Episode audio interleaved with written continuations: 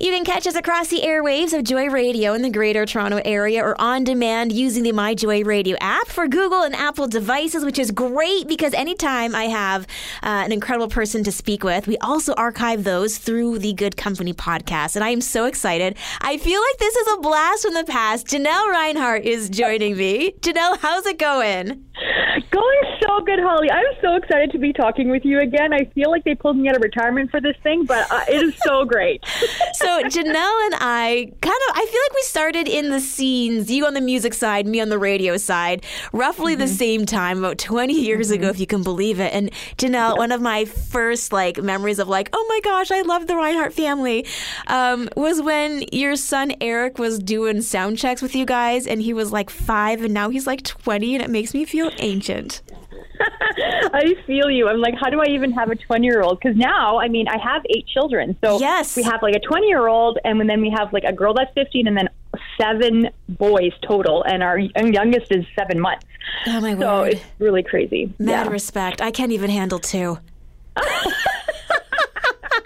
honestly gets easier. I know I sound crazy when I say that, but it does. Okay, uh, that's that's what they say. But you know what? I'll just take your word for it because I'm getting up in age and I've I've tapped out. I'm good. I'm good. But you had an incredible experience just the other day, and I was following you on Instagram, and it just seemed like the whole like your life in full circle because you had the chance mm-hmm. to be a mm-hmm. part of the pre program for the papal visit in Edmonton at Commonwealth Stadium.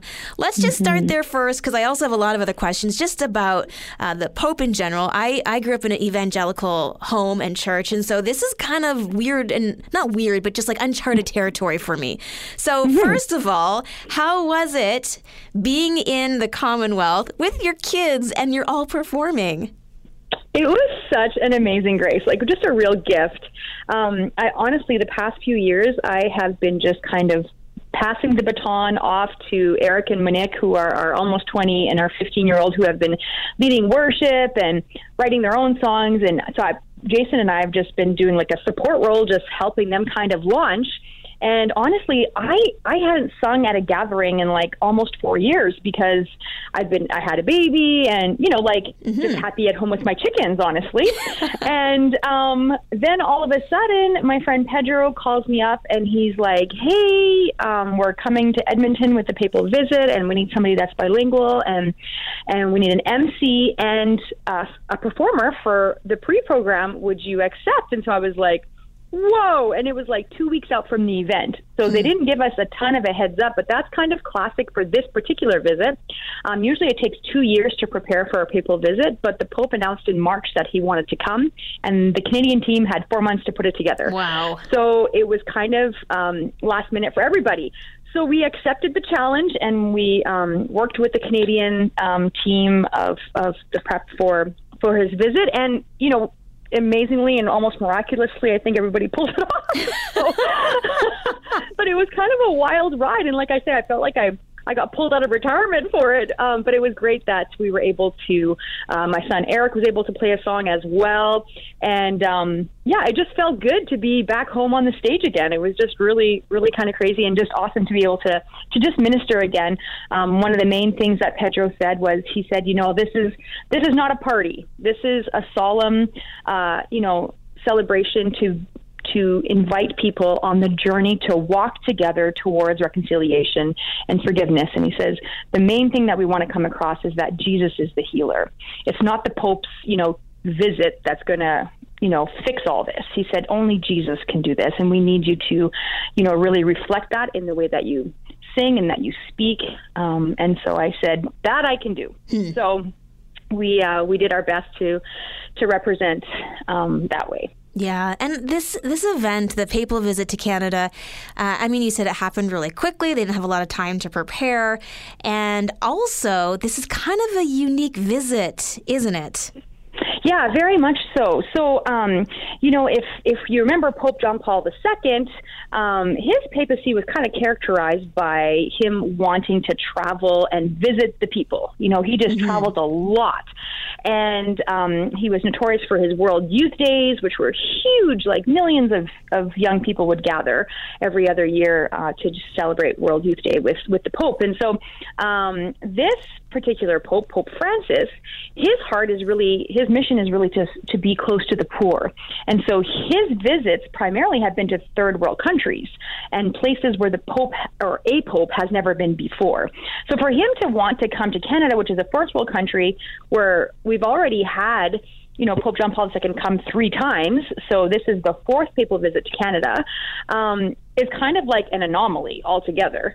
Um, and but it really, really shows just the intention that the Pope had and the willingness to really walk the walk and to come and to be with those who were hurting here, our Indigenous brothers and sisters. And so, you know, I thought that was a really beautiful, um, you know, it's a beautiful act on his part. And I mean, everybody is pretty much aware that including the Pope and, and you know the bishops in Canada. I mean, this is not going to fix everything, but it's a huge effort on the Pope's part. I mean, he's like 85 years old. His knees are giving out. Um, it's a, I don't know if you've looked at his schedule, but it's kind of intense for anyone, never mind an elderly gentleman. So um, he's really making a big effort here. And a papal visit is not just an easy thing. I mean, he's a head of state, so he's like a prime minister mm-hmm. of Vatican State, and he's a religious leader. So just everything that comes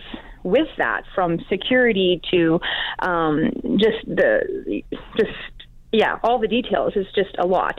So it it just really showed um, his love and his his desire to come and really show that the church wants to be reconciled and we want to walk together on the path of healing. Um, mm-hmm. However, that looks because it's unfolding as we speak. Yeah, it's a, a, very fluid situation and it's so devastating just hearing the stories mm-hmm. of the pain, the loss, the generational trauma. Um, mm-hmm. That has happened by families Absolutely. being separated.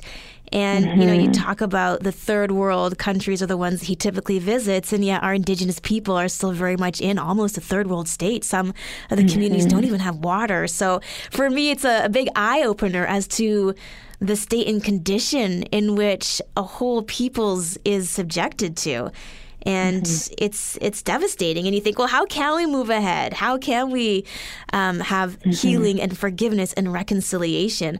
What were some of your takeaways from the event? And and uh, do you, I mean, you, I know you can't tell the future. You're not God, um, but do you think that this will be a meaningful step for um, one that? Uh, will continue the process of reconciliation because it is very much a process. Absolutely. It's a process. I mean, I think it's safe to say that suffering is part of the human experience. Some of us suffer more than others. And, um, you know, this has been an incredible suffering. And it's not just a suffering for, you know, one generation. This is an intergenerational suffering. Mm-hmm. And so, you know, to say that, you know, the Pope showing up is going to make it all better is is ignorant. You know, that's not the case. And the church understands that well. Um, and so the only thing that we can do now as we move forward is to just say we are walking with you we are are going to accompany you towards healing and do everything that we can to help you. Um, and so that I think has been a really beautiful holy work. And and I know it's been very controversial and, and there's you know lots of things at play here and the layers run deep. But at the same time, I think the Lord asks us to just do what we can and to start with one person, to start with one act, to start with with whatever that we can do in whatever capacity that we can. And so the church is very much trying to do that. And I think the papal visit is a beautiful act.